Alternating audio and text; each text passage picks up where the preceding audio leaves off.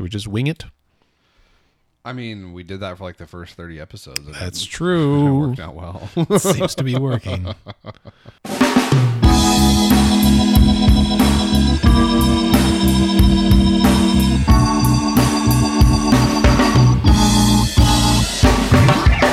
Hey everyone, and welcome to Let's Pod This. My name is Andy Moore. I'm one of your hosts, and I'm joined by the good doctor Scott Melson. Hello, sir.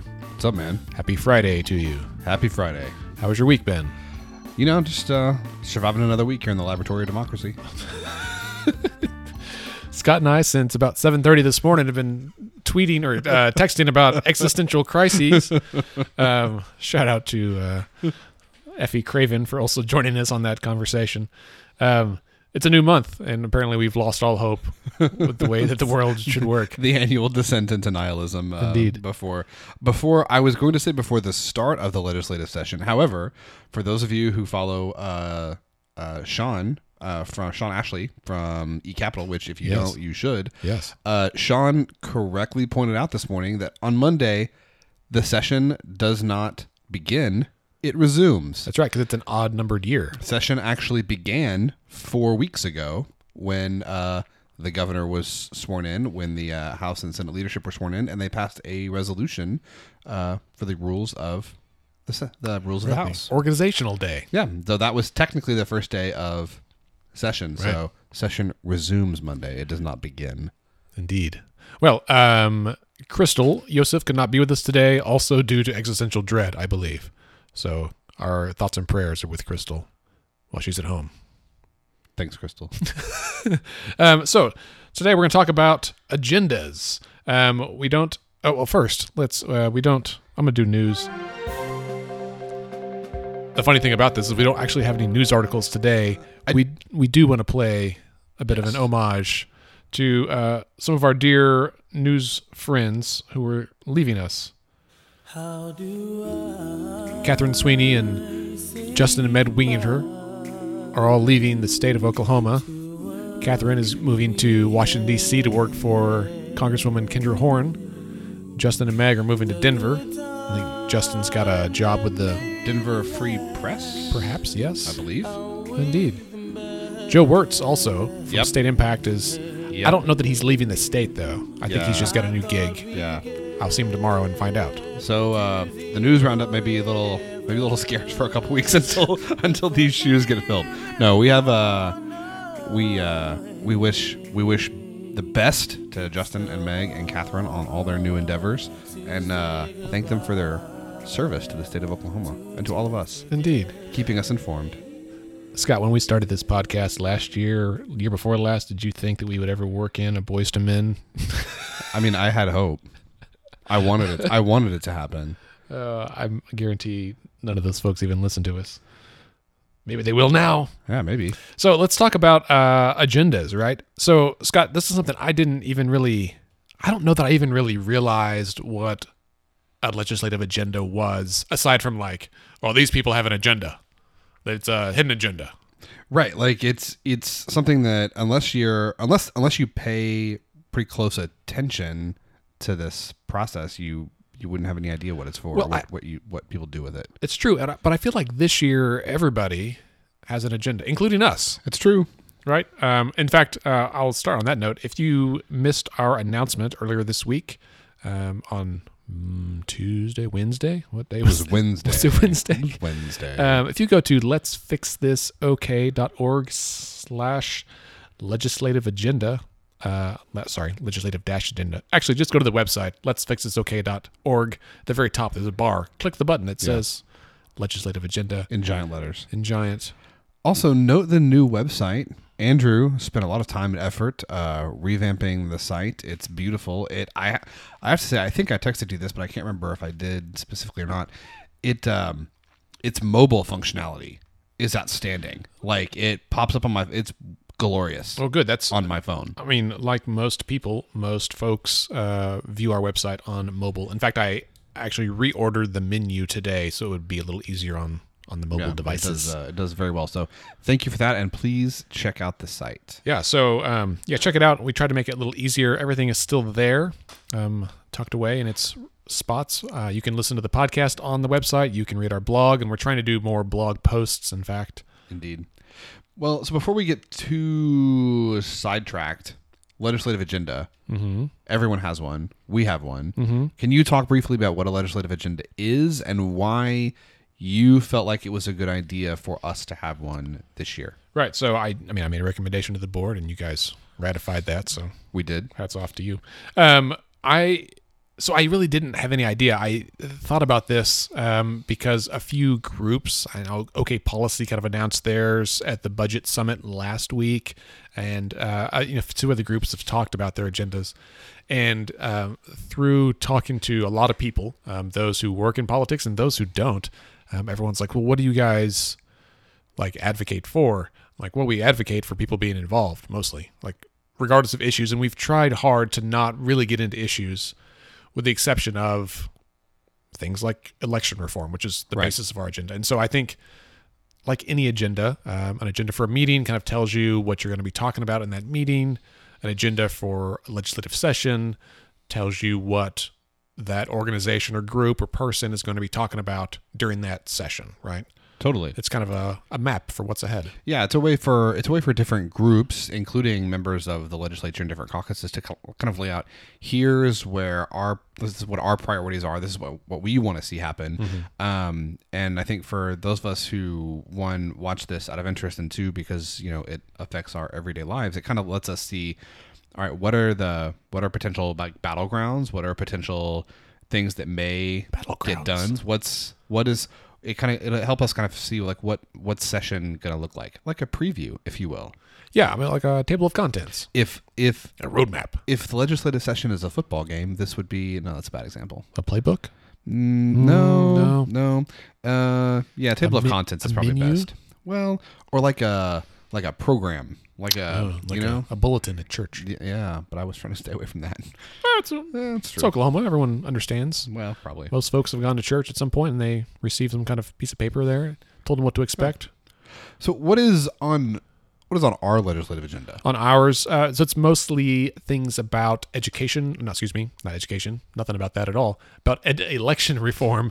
Uh, so things like auto- to make voting easier and more accessible to more people, um, because we believe that voting shouldn't be hard. Uh, so automatic voter registration, meaning that everyone gets registered automatically, like when you get a driver's license or when you turn 18. Um, same day registration. So if you weren't registered already, like you just moved here and you went to the polls to vote, you could still register then and just cast a provisional ballot. Um, expanded early voting times, like more days early voting. Um, expanded, uh, or excuse me, consolidated election days. Right now, there's an election like every month somewhere in the state, and it's hard to keep track. Uh, and so, what if we just had it like maybe once a quarter, and all the elections in the state fall on that on that day? Uh, elimination of straight party voting, so that if you want to vote for everyone from one party, you have to just check all the boxes for each person. You can't just check one box at the top. Um, both because it is maybe not the way to do it, and also because for some folks that's confusing. They think that you check the box at the top according to which party you are, and that's not the way it works. Uh, open primaries, which would allow everybody, regardless of your party affiliation, to um, to vote in every election. That would be a big deal. Uh, independent redistricting, which would take the power of drawing legislative and congressional districts out of the parties and put it into the hands of an independent redistricting commission. Uh, and then one that's kind of not related directly to elections, but is one that uh, we've talked about for a while, and certainly pertains to me and my other hats as uh, director of Freedom of Information Oklahoma, and that is to force the legislature to be subject to the open records law, um, which they exempted themselves from. Yeah, you guys, you guys heard that right. So uh, when they passed open records, the legislature said for everybody but us. The governor, yes.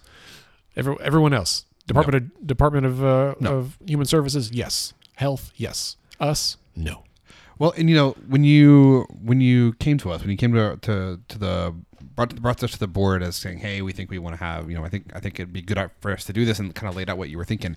Um, I believe we passed this unanimously because we all felt like these were issues that, um, one, are nonpartisan and issues that could draw support from um, a variety of, of corners, but two, more importantly, all things that would are really kind of fundamental, right? Like these are kind of fundamental changes that allow our democracy to work better that should allow more people to participate in our government which is really what we're all about here let's fix this. So these these were things that we felt like you know there are, there are things that maybe more democrats would be behind than republicans. There are some that more republicans would be behind than democrats. But these are things that should draw we hope a pretty wide swath of support, especially from the public, if not from the legislators themselves, at least not initially. But you know how you get legislators to support stuff? You show them a lot of people in the public support it already, and that makes it a lot easier.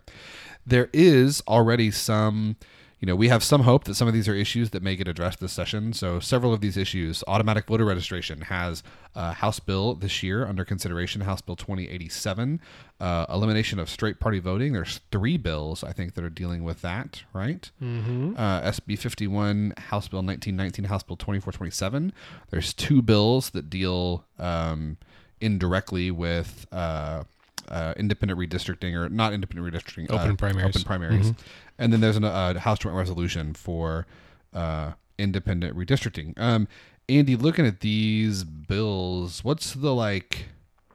What's the kind of are these are these all partisan bills? Did they have are bipartisan? Do we have people from across the across the spectrum, or who's running these? Um, I will be honest. I am only eighty-seven percent certain on this. Um, but I will say I think That's a very specific number. Well, you know, well, I dabble in the mathematicians. Um, I think uh, all but one are run by Democrats this session. I think the other one, the one of them is run by Republican, and I,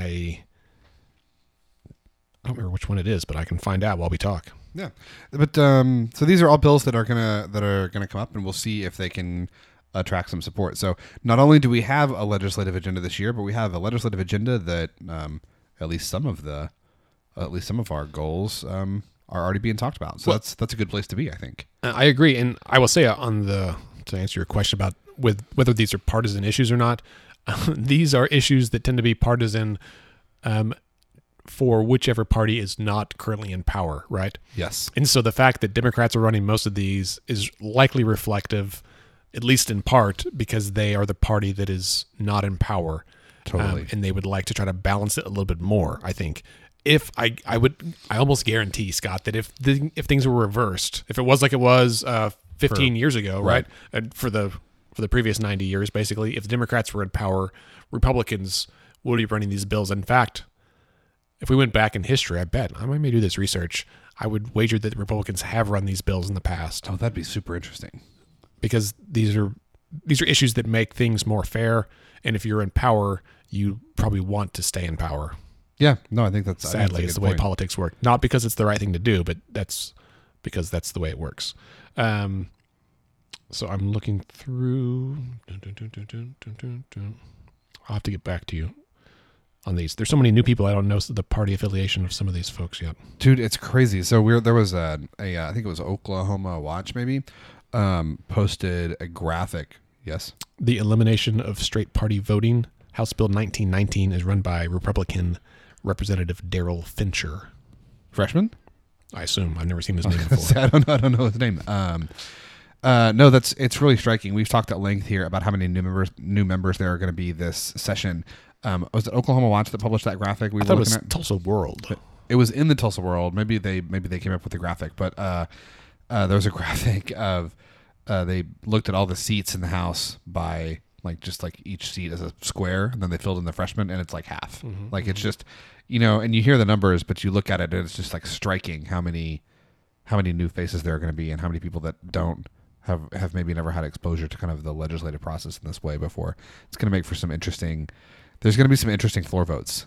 I And and I, I suspect I'm going to wager. What do you think the over under is on uh, points of order? Oh, fewer. I, I would guess fewer than normal because Because they don't know the rules. they don't know that you can do that. Um, some of these folks. I do think that um, I'm looking forward to some of the floor debates um, to find out who are the ones that are uh, the most outspoken. Right. So uh, Scott Inman is no longer in the legislature.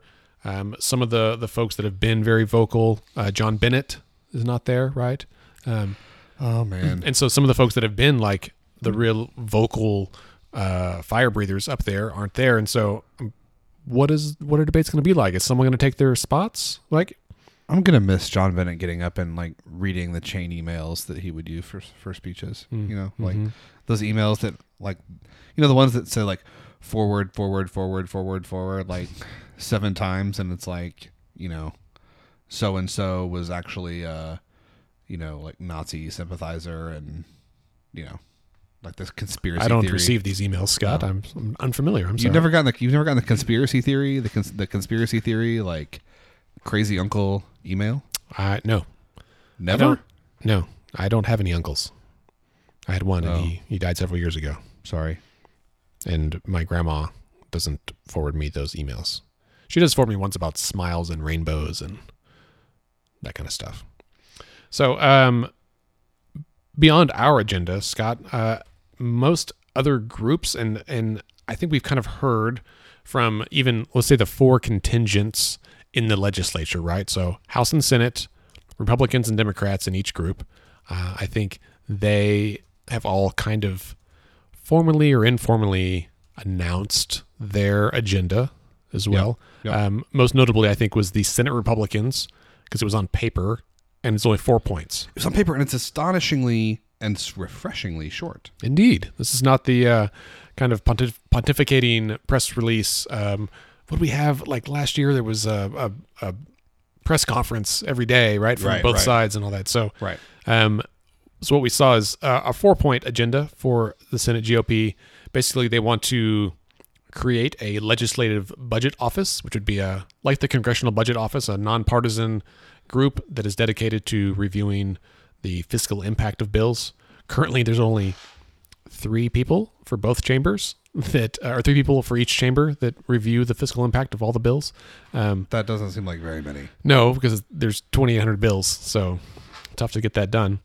Um, and then uh, they also want to allow the governor to hire and fire state agency heads, which we've heard Senator Treat filed these bills himself.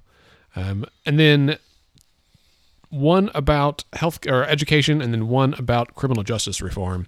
For education, I, I have the quote here.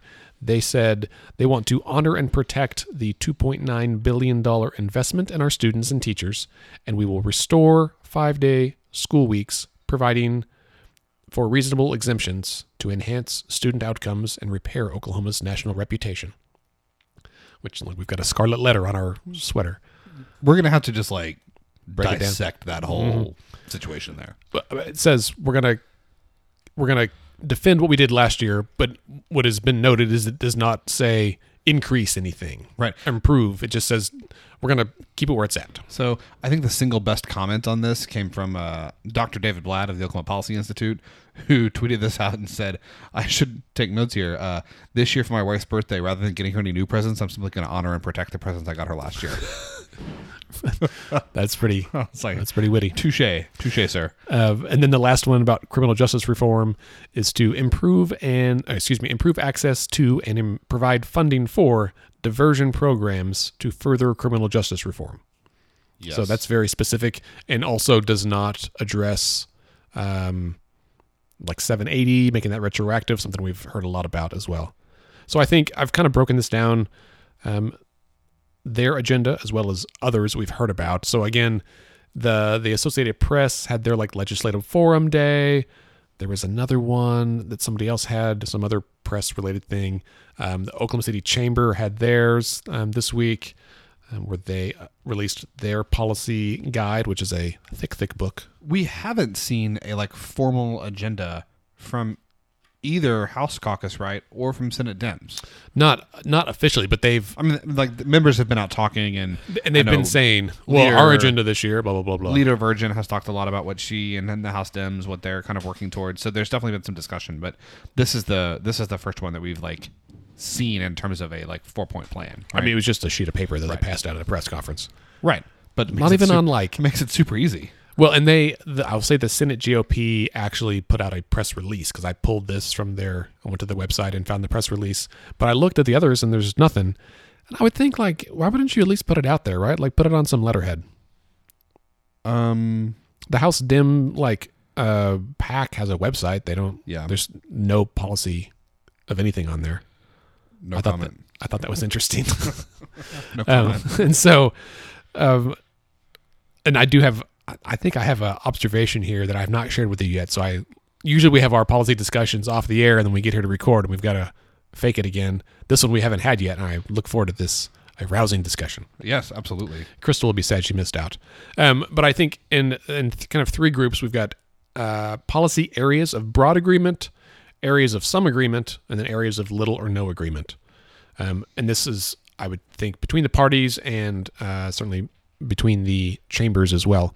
Um, so, but areas of broad agreement, I'll start. I think criminal justice reform is going to be an area of broad agreement. I agree. I think that there is, yes, I think that Dems want it. I think ours want it. The governor has made very clear that he wants it. Governor Stitt has made a big push this week, especially talking about uh, changing the way that DA's offices are and courts are funded. So right now, district attorney offices and courts are largely funded off of fines and fees. Um, like half their money. Right, which creates obviously like, and this is not to cast aspersions on anyone, but this is this creates a fairly perverse incentive, right? Like, so you might be tempted to levy a harsher fine. You might be tempted to, you know, push that charge higher. You know, it's you're incentivized. You're incentivized to convict and charge more people so that you can raise more money because that's how you keep your office open. So the governor really wants to see a push to have these uh, these offices funded out of general appropriations rather than from fines and fees. So we may see I don't know I don't know how much money that takes, but we may see a push for some of that you know four hundred ish million dollars that we have uh, just laying around this year um, to go towards funding criminal justice reform in that way. There's also some bipartisan agreement, a bill we discussed last week briefly from Representative Echols, uh, Majority Leader Echols, and Representative Dunnington that would make State Question 780 retroactive. Um, so this is uh, this uh, changed the this changed the level of the level of offense Criminality. um, yeah, uh, for um, certain substance abuse, not substance abuse, certain uh, Possession. possession uh, crimes, notably that related to marijuana, I believe. Changed from a felony to misdemeanor. And so this would allow folks that were convicted of felonies under the previous law to have their sentence, you know, have that crime reduced and then potentially get out of prison. right. Yes. Which would be helpful since we currently incarcerate more people than the rest of the world. right. Yeah. Since we So- are number one in the world in incarceration. Right. I also have heard, obviously, Senate GOP because we just mentioned it, and I feel like someone else, it's probably the House GOP, um, that has talked about establishing a legislative budget office. Right. Yes. Um, has OK Policy talked about this as well? I don't think so. I don't think they're like anti, but I don't think this was one of their major one of their major agenda. Well, it's probably not something that they are championing, but not something they would be opposed to either. Yeah, yeah, I think that's accurate. And so here's um here's what I'll say. This is kind of getting ahead of myself, but I feel like this year we have a ton of policy things that are being discussed right now um, that people are on board with, like both sides, right? Yeah, And so, like, for one side to be like, we are supporting a legislative budget office. This is our on our policy. It it eliminates the other side from saying the same thing, like with the same fervor, right? Like, Right. Because it's weird, and I don't think both parties are ready for like. Um, I don't think the public or maybe certainly the parties are not ready for both sides to be like, "Woo, we're all championing the same thing," Right. Because then, how do you differentiate yourselves? right. No, I think there's I think there's some of that, and I also I'm just curious, what do you think about the legislative budget office? Like, what's how do, how do you what are your thoughts? Yeah, I think we need some uh, smart money people to actually take a look at how these things are spent. Ooh, this reminds me. Do you know what I learned um, this week? Is that when they calculate fiscal impact of bills, it's only for this year. They do not do any projections looking forward. That seems dumb. It's it's hugely myopic, right? So, like, let's say there's uh, a tax credit that we're going to put in place, and it's uh, and it's going to cost the state five hundred million dollars this year. Yeah. But in ten years, it'll save us ten billion, right? Like by some, I'm just using Right. giant round numbers. That's not included when they provide the fiscal impact statement. So at the time that we debate bills on the floor, It looks like it costs a bunch of money, even though it's going to save in the long run. all term. they say, and they can be like, "Well, it's going to save money in the long run." They're like, "Well, we don't know that." Well, and the reverse is true, right? So here's the issue that I have with having a legislative budget office. I'm all for it if they're going to listen to them, right? Oh, like that's if true, they're, yeah. I mean, if you're going to create it, then there, it should. al- If you're going to create it, then it should also be like enshrined in statute that. I mean, I don't know how you would do this, but you can't say that they're wrong, or you can't say like, "Oh no, we think that they're." Like, if you're going to say, like, let's say that there was a measure that the legislature was trying to pass that they wanted to not have it subject to state question 640 so they say it's not a revenue raising measure because it's not or what you know? Mm-hmm. And then they look at the budget impact and it clearly raises a whole bunch of money. Mm-hmm. And it's clearly a revenue raising measure. Like they should have to abide by that. Like do you see what i'm saying? Yeah, yeah. I mean, like and and the the example the best example i can give and it's kind of the opposite of what you were saying is so the tax cut bill that was passed Oh, yeah. you know Yeah. recently so Yeah. so what happens is there's like oh no this tax cut like and this was a this was a, a very partisan bill but the the congressional budget office this is at the federal level the congressional budget office said this tax bill is going to cost literally uh, trillions dollar, yeah. of dollars and the majority party in congress said well we think that's wrong because their estimates of growth are not robust enough and the economy is going to grow so much it's going to pay for itself and we're here you know a year and a half later and it's Costing it's trillions of costing dollars. trillions of Right, dollars yeah. and so if they're going to create this there should also be a mechanism in the law where the legislature has to listen they Yeah. can't they can't create it and then when the when they come back and say that some tax cut is going to be terrible because it costs so much money and it's going to create budget problems they can't be like oh well no they're wrong so right. we're going to do it anyway But I think it. I don't know that I would support saying they have to because there's going to be some kind of like variance there. I mean, the difference between like, well, it's going to cost 57 million and it only costs 56. You know, Sure. like, it's different than like trillions of dollars. Right. But well, but I- it's different. But you can't come. You shouldn't be able to come out and say, "Oh no, actually, the opposite of what they said is true," because politically, that's what we have to say in order for there to be support for this. Well, this. yeah, but uh, politicians lie.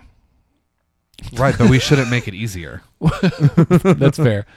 I mean, I think that a better example for what I was trying to say about this short sightedness of not doing projections is that it's like if you if you adhere to this with your car maintenance, you would never get an oil change because you're like, oh, it's spending fifty bucks to get an oil change. That's I got to spend fifty bucks now, and I don't have the money, or it's I don't want to spend it, knowing that like in the long run, if you don't, it's going to cost you thousands for a new engine, right? Like it's without some kind of foresight, Right. You're gonna it's you're gonna make bad choices. So I hope that they change that at least. Um, some areas of general agreement or some agreement. Um, education seems to be an area where we hear lots of buzz from both sides, right? Like everyone wants to do something with education. What that something is seems to vary depending on party. Yes. So you know the the Senate said we want to honor and protect the 2.9 billion dollar investment in our students and our teachers. Um, so basically, that's their way of saying we are not going to cut anything further. Like our plan is not to cut anything else. Mm, explicitly not saying that they're going to give any more money to education Right.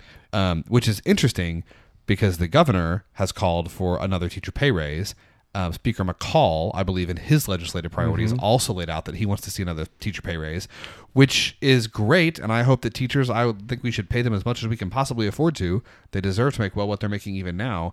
But it's interesting to me because I had a teacher in my office this week who I saw as a patient who said to me, you know, they're talking about giving us another raise, which is, I mean, is great. I'll take the money, but we don't need more raises. We need money in the classrooms. Right. Right. Which I'm- they keep saying. I mean, Right. they've been saying that since the walkout. It's bananas. Also, OEA this week said their their agenda, their ask is for 400 million more in in education funding. I think some in a pay raise, but also mostly in classroom funding. And and of course, they've had to say like, you know, anything up to and including a walkout is still on the table. Right. I don't. They're it's not.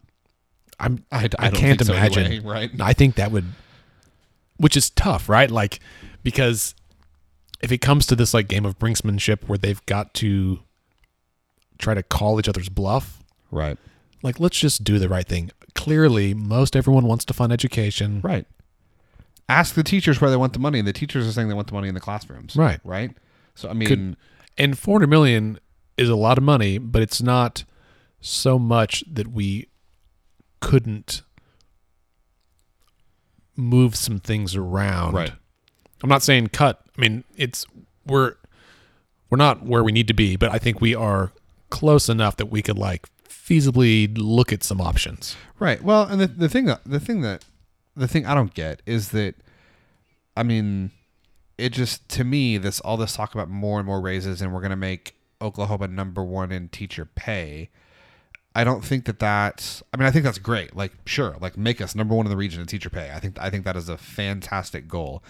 I don't think that that is enough, and I don't know That's that not the right metric. and I well, and I don't know that it's even. I don't know that it's either necessary, but I feel com- confident that it is also not sufficient. Right? I think if you ask teachers, many teachers would say, "I'm going to take less money, but I want to work in a place where I have the resources to do my job well, rather than be paid a lot more money." But the resources to do the job for which I'm being paid be completely inadequate, right? Like, you know, there's a lot of push about like uh, talking about rural access to healthcare and why, you know, why don't we have specialists out in rural counties? Why don't we have primary care out in rural counties? And you know, like we offer all these incentives to doctors, to nurse practitioners, to PAs to go out there, and many of the reasons that people don't go out there is because it's all like the other reasons. yeah, right. Like it's so it's like yeah. I mean, people can go out there and get paid really, really well, but also not have the resources to, mm-hmm. to I mean, do when- their job. when right? people are like, "Why don't we have doctors in rural areas?" I always say, "Why don't you live in rural areas?" right. I mean, it's that's the like- same reason. Yeah. So so I just I wish we were hearing more about I wish we were hearing more about putting more money into classrooms, either in addition to a teacher pay raise or I don't want to say in lieu of because that makes it sound like I'm not in favor of paying teachers more and I am. But I feel like we should be doing both or like it should be balanced, if Yeah. that makes sense. Yeah. The other thing I want to say about this, you don't get to cut like you don't get to cut a billion dollars from education over the last 10 years and then have the public like come to this massive outcry, have 50,000 teachers walk out and like with a with a metaphorical gun pointed to your head, give the billion dollars back and then be like, "Okay, well we just made this huge investment." Let's call it even. No, you like no. We haven't made an investment since 2009. Right. We are now near 2009 funding levels for education. We haven't made an investment in 10 years. If you did, if you robbed the bank and then paid them back, you didn't. You didn't make a deposit. You just paid them back. Right. Right. So that was I appreciate that the that the uh, the Senate leadership is making explicit that they are not going to cut education further. But let's just you know, no, we made this huge investment in public education. Just stop it. Yeah, so I'm curious. I think on Monday we're going to hear uh, Governor Stitt probably call for a teacher pay raise in his State of the State address. I think you're right. Um, and I get, I mean, I, I feel like the Senate's probably hedging on this, but to have the House and the governor in agreement, that's something new we haven't had for a few years. Right. Um, and then certainly the Democrats, I think, in both both chambers, just want more money for education. Like Yes. they want, they haven't necessarily said how, but they've just said more money. So yeah. that's you know that's uh, an observation I just made, ding, right now, and that's Light bulb. yeah, I don't have a light bulb sound effect. I should get one. But that I've heard a lot of talk about what money should go to and not much talk yet about where this money will come from, right? Like we haven't really discussed It's because there's not going to be any more. Right, but that's exactly right. But I mean, in the last few years, it's a lot about like raising the fuel tax or cigarette tax, and even that was tossed around for a Yeah. while. Um, looking at, I haven't even heard anyone really say like we're going to really clamp down on swag and government Right. overspending. Well, because now they've realized there's not any, right? Right, Like, but- there's, there's, yeah, but I mean, not even the, gi- Democrats. The jig, the jig is up in terms of cracking down on waste, fraud, and abuse, right? Like, Right. I mean, you know, but in terms of more revenue, like at the OK Policy Budget Summit, not last week, but the week before, uh, Senator Thompson was there, the Senate Appropriations uh, chair, and he said, "Yeah, we did real, did good last week or last year, trying to, you know, House Bill 1010XX, got some taxes raised, got some revenue coming in." Don't think there's going to be much of an appetite in the legislature this Right. year for uh, further tax increases.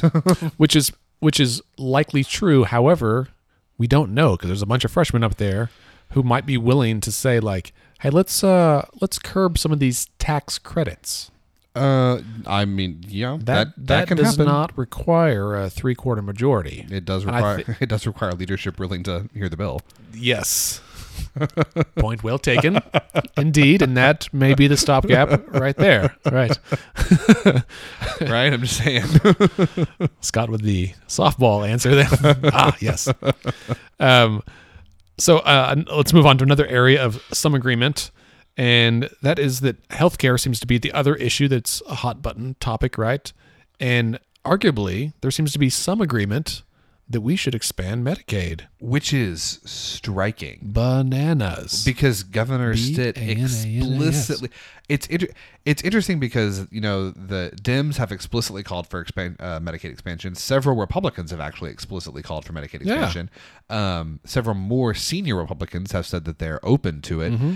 Governor Stitt ran on a platform of not expanding Medicaid. Like we don't need to be adding more people to Medicaid, but now but he's like, let's He's get all saying- the federal dollars we can. right get all the federal dollars we can and he's saying we could be open to like some form of like what i think is going to happen is they're they're going to expand medicaid but they're going to make sure they do everything they can not to call it medicaid expansion we're Right. going to Fine. we're going to expand insure oklahoma like we're going to expand But this whatever. totally right but like it's just funny to me that like okay now that anyway it's you Yeah. No. Here, here's the shift that I've seen. Right, is that um, we went from we can't expand Medicaid, and that we are a populous state, and we don't want that federal overreach. Right.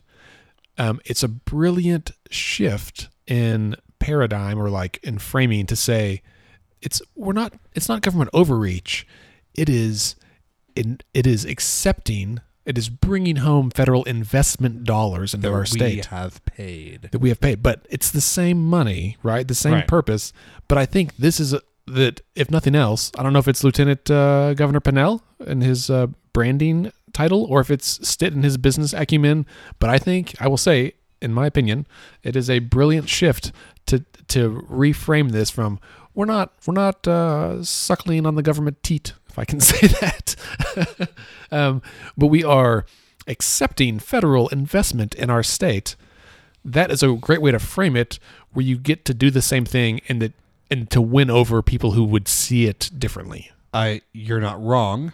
I would say Thank that you. if if if uh, if any members of the House Democratic Caucus for the last eight years were here, their heads would all explode. well that's, that's exactly right and here's what i think is happening this is, um, this is what i was alluding to earlier i feel like um, many of the policies that are being championed by republicans this year are policies that have been solely championed by democrats in years past and th- this year the republicans are like hey we're for this now. And maybe they uh, framed it a little bit differently um, but they um, they've decided you're just banging that whiskey bottle around. I mean, you know, it's uh, it's been rough.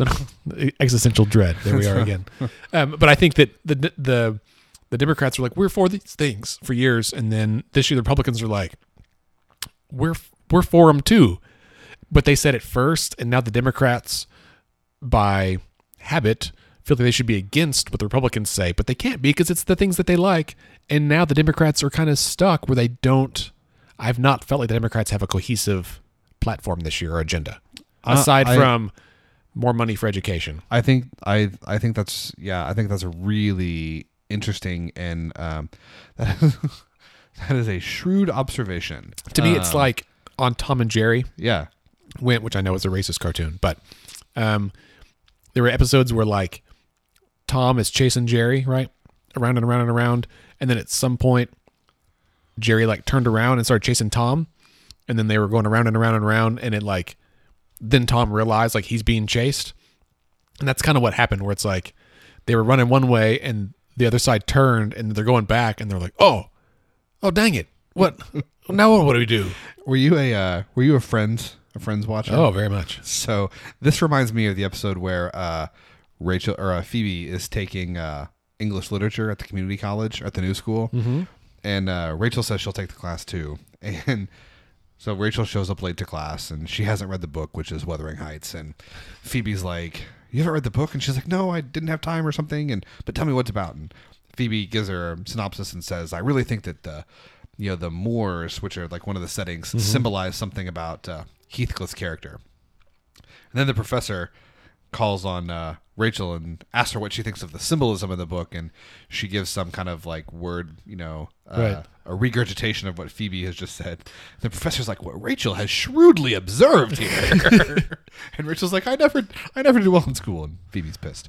Uh, that's what it. That's what I. That's what that makes me think of, and I think you, I think that's a really, that's an interesting, an interesting observation. I wonder how much the change in the Republican caucus has to do with this, right? Like, I wonder, I wonder, are these things things like finding some way to expand SoonerCare, you know, some of these other reforms, are these things that have had near majority support in the Republican caucus for the last few years, but politically it's not tenable because you had like platform caucus members Right. Right. you know what I mean, or like because platform. I mean, I, I I don't know. This is this is speculative, but it is interesting to see like with Medicaid expansion. I mean, maybe I don't know. Maybe we're being too uh, being too uh, Machiavellian about this. Maybe Medicaid expansion is just like the fact that they see healthcare outcomes in Oklahoma. They see that there's public outcry for it, and it's nine hundred million dollars of our money that's available in Washington, and we're not taking it out of principle. That's Right. that's I bleeping stupid. well, and uh, something else is that whatever optimism we have about this stuff now, let's also bear in mind that politics are at play, right? Oh, yeah. And it's one thing to say you want to do something, and it is something entirely different to do it. Right. Well, we just couldn't find the votes. Right. Yeah. We, we, we really wanted to, but some We- people. We just couldn't find the votes. And it's the other thing is that there will be bills that aren't run that leadership might say we didn't run it because we didn't have the votes. And I will tell you that we don't know until you run it, right? Right. People don't want to vote for things. And also, it's still early. Lobbyists haven't got out there and started pushing for this stuff. It is, and you're right. You you don't you don't know that you have the votes until you run the bill. But I also uh, this is actually an area that I sympathize. I sympathize with leadership, right? Mm-hmm. Because a whole lot of this, right, like a whole lot of legislative power for the leaders. They certainly have their they have their actual power, right? Their ability to Right. assign committees and assign committee chairs, you know, to control the floor agenda. They certainly have the when to call votes, when not to call votes. They have the kind of hard power, I guess, that you would say. Mm-hmm. But they also have, I think they rely even more on their soft power, mm-hmm. right? Yeah, yeah. Even more on the ability to talk to members and say, you need to be with me because I got all these other folks that are with me Right. too. Right. And to put, you know, And they're the ones that are to be the fall guy. Right. Well, and if you put a you put a vote out there, you know, I heard who was it? It was like it was some like legendary federal legislator, maybe Tip O'Neill, maybe it was uh maybe it was their uh, kid Tip. somebody. Maybe it was it what was the name? The Hammer, Tom DeLay. I don't know, I don't know who it was, but it was somebody that was like you M- MC? No no you never call a vote. Like you never call a vote Unless you get the votes. that you well that you don't know the outcome. Yeah, right, Right. Like right, right. maybe you're going to lose the vote and you're okay with losing the vote strategically. Right. Maybe you're going to win the vote and you want to win the vote strategically. Yeah. But you never, Never, yeah. call a vote when you don't already know how it's going to go. Right, right. That looks Uh, bad on you and whoever those swing votes are. Right. And so I kind of sympathize with leadership when you know maybe you need 51 and you know you got 49 but you don't know those other two. Right. You know, like you don't know. Right. Um. We're both fans of the West Wing. We've seen this happen. That's true. on television. Um, so uh, two other quick things. One is an area that I, I put in the category of some agreement, um, and it it's um, basically con- what, what they will call constitutional carry, right? Allowing people to carry firearms without licenses in more places, basically. And I think there is some agreement because at the OKC chamber um, thing of the other day, everyone's like, "Listen, it's Oklahoma. We're all fine people having guns, and we and everyone is like, we don't want guns in ho- high profile arenas, right? Like everyone's like made clear to say we think that we should keep guns out of the Chesapeake Arena, basically, like and other places. We don't need guns in schools. We don't, you know, like we don't need guns in this stuff, I've I've a dumb question. How is that different than now? right? Right. Right. They are. I would. They're just eliminating the requirement that if you want to carry a concealed, because you still would have to have a permit to carry a concealed weapon, right? Or no? This would, this would eliminate that. I I think the constitutional carry is that there's no because we have open carry now, right? Like Right. anybody who wants to can just strap a gun on and carry it around. I thought you'd have a license for it. I don't think so. Really? I don't think so. I don't know. I don't have a I gun. could be wrong. So I think like I think what they're what they're moving towards is basically here's what I think we'll see is a law that would allow anyone ages 18 and up, I think, to carry a gun around um, with or without a license, concealed or unconcealed. Just you can have a gun, whatever, if you're an adult, um, except in on private property where it's explicitly not permitted, like in um, you know a concert hall, Chesapeake, on a school campus, those kind of places. How about how about in the Oklahoma Capitol? um, I'm, I'm sure they will say that's not okay, Oh, okay, even Not though a- I know that there are legislators that do not a- carry. not in the gallery. Right, not in the gallery. I'm sure they will. There's a metal detector get in the building there that people tend to walk around. I hear. So, I think, um, but I think that's, I think that's what we'll see, and I think so. I think that and Do you like living in Tombstone? I'm your Huckleberry. Golly. I haven't watched that in a minute. Tombstone, Dodge City. Yeah, you gonna do something about it? You're just gonna stand there and bleed, Or there's uh, you- see if you, see if you just know get in that smoke wagon and do some work. different movie. What what what was this one? What you gonna do, son? You gonna pull them guns or whistle Dixie? Oh, what? I don't know. It's the outlaw Josie Wales. Really? Oh yeah. I've not. Did you watch? Uh, you gonna pull them guns or whistle Dixie? That's That's the best Clint Eastwood I can do. It's not very good. no, it wasn't. But It's not, it's- I, I don't do impressions.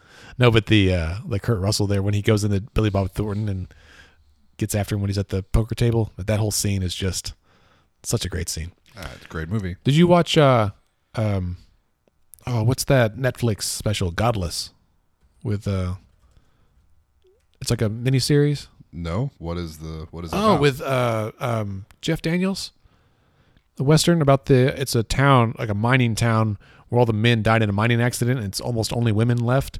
And there, and Jeff Daniels is this like outlaw villain, and he's coming after one of his guys. It's like a seven part miniseries. If you haven't watched it, man, you really need to. It's an excellent western, really well written. Jeff Daniels plays a one armed bad guy, and so he acted the entire series with his arm tied behind his back. Dang, he's a he's a beast. It's, I mean, it is really honestly, I am thinking about watching it again. It was so good.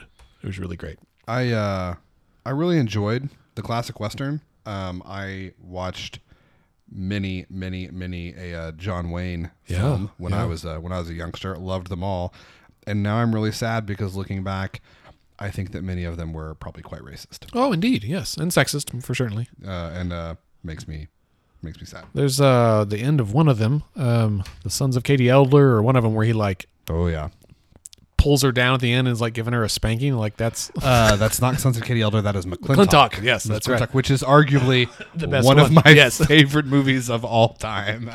when I was in college, I uh, had a roommate that was a few years older than me, and he um, he he played. Uh, we had a, a, a picture of um, John Wayne over the mantle in our house. the Duke, man. It was the, Duke. The Duke. Um, he was he was I think remarkable. How did we how This did is we a- get how did we get off? Guns, man. Oh, that's right. This is a far cry from last week's episode where we discussed Lifetime movie. Lifetime movies and The Young and the Restless, That's right. or the um, Days of Our Day, Lives. daytime soaps. That's right. Yeah. Um, so I think, uh, well, my point I was going to make before we got off on Josie Wales was that constitutional carry and expanding the governor's powers to hire and fire agency heads, which I think is, in my opinion, fine. Okay. I think it's better than fine. I think it's a good idea. And I think if the Democrats were in power, they would have done the same thing. Hundred percent. I think they're against it because they're not in power. totally agree. I get it. Totally. here's here's my to prove my point from a min- minute ago that the Democrats don't have a well articulated platform or agenda this year, since that's the theme of the episode. Scott, aside from opposing constitutional carry and opposing expanding the governor's power, and so they're against those two things, and they're for more money for education. What else? Criminal justice reform. Yeah, but They're Republicans are too. Oh, you want to know like what they're like what they're uniquely for? this is my point is they have nothing that they are unique about they're they're they are floundering, they don't have a cause to really like tie themselves to. Um, I think that there, I think there are things that I mean, I can point to individual bills they're running, things like equal pay, things like outlawing conversion therapy, increased access to mental health. But I think you're right. There's not a signature. There's not a signature issue. I think their signature issue is going to be Medicaid expansion, and I don't think they expected that the governor. right. I, Right. I think they expected that the governor and Republican leadership would be open to it. I'm saying they stole their thunder. Well played. I uh, just like us in Seattle, I think. That was that was bad. I mean, that was bad even for us. Yeah. I um Scott, you sent me a link. I Oh, did. go, and I'm trying to get it to send to my iPad here. What is this? A, is this a movie quote? Yes, it's a movie quote. I bet there's gonna be a commercial first, though. Oh, that'll be sad. Hang on. Anyway, so I, but I think the point is, that's, I think that's the, that's it. Like, the Democrats' platform is the Republicans' platform, with like three tiny tweaks. Do you think this is a rebuilding year for the Democrats? I mean, I think it's been a rebuilding year for several years for the for the Democrats since roughly 2010. Okay, that's fair. Um, all right. Well, any? Is he gonna play? Is he gonna play? yeah, I've got it right now. Oh. Here we go. Well, you're gonna pull those pistols and whistle Dixie. There's a lot of people staring at each other.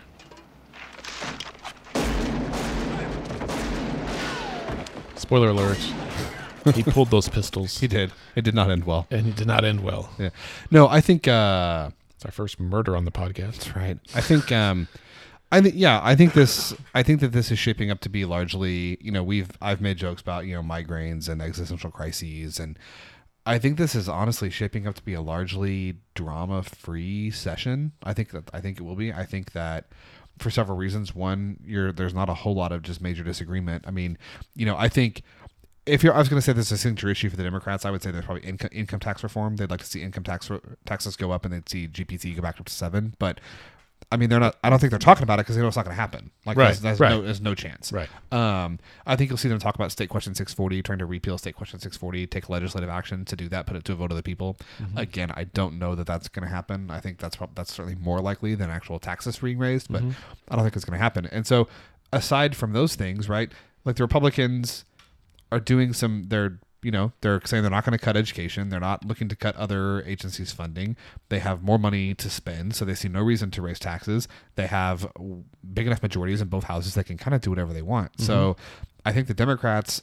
You know, unfortunately for them, are kind of relegated to trying to influence policy that's going to pass rather than stop things as they've been wanting want to do in the last few years. I think they've seen their I think they've I think that they are having to go through a little bit of a transition from being a, an opposition party who has the power to stop things to being a minority party who if they want to have a seat at the table to influence legislation has to strike maybe a little bit different tone. Hey, and you know what? Maybe both sides will get along, and we can really get some stuff done this year. Wouldn't that be splendid? What if we had no fights? I mean, it wouldn't be very exciting, but it, uh, it wouldn't be very entertaining, but it could be very exciting for the state. Indeed. Indeed. All right, well, let's uh, wrap up with three quick announcements, three reminders. Uh, for one, this coming Monday, February 4th, is the State of the State and the um, re- the resuming of the legislative session. Governor Stitt will deliver his first State of the State address around noon Central Standard Time.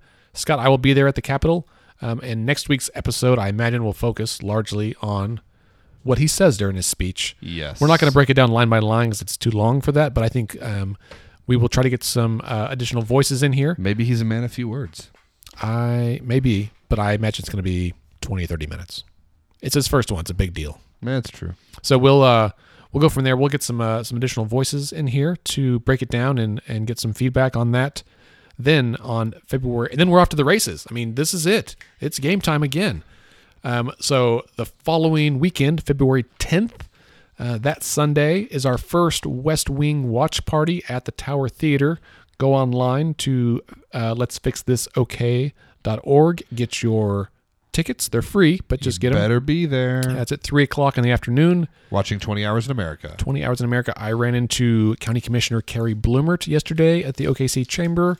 Uh, event, and she said she watched that episode, the first part, the other night in preparation. Oh, for real? She's Yeah. coming? Awesome. Uh, and then um, a couple weeks after that, on Thursday, February 21st, uh, will be our first Capital Day at the Capitol at 9 o'clock in room 252.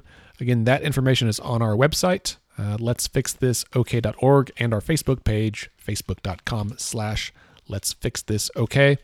Also, uh, if you happen to follow us on social media today, you probably saw that we uh, released a new t shirt. I'm a fixer.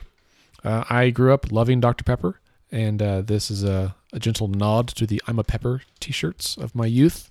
Love Dr. Pepper. Also, if you'd like to actually be a fixer, in addition to the t shirt, please go to the website and become a member. It's a new thing we've got, a new member membership thing. I am ordering membership cards tonight. Um, very exciting. You will get a membership card in the mail, as well as a lapel pin and maybe a sticker to uh, show that you support Let's Fix This and and what we're doing here.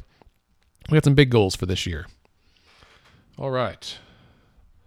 On that note, brings us to the end of the episode. Don't forget to subscribe and rate Let's Pod This on Apple Podcasts and tell your friends all about it. Helps folks discover the podcast and become better informed. Remember, you can connect with us on Twitter and Instagram at Let's Fix This Okay. Scott is at SC Melson. I, Andy, am at AndyOKC. You can like our Facebook page at facebook.com slash Let's Fix This Okay. Our website is letsfixthisok.org. Sign up for our newsletter, read the blog, check out other resources out there, and read the details about those upcoming events and some others. We also added some bill deadlines to the calendar. Our podcast is edited and produced by Scott and me, and Let's Pod This is a member of the Mostly Harmless Media Network based right here in Oklahoma City.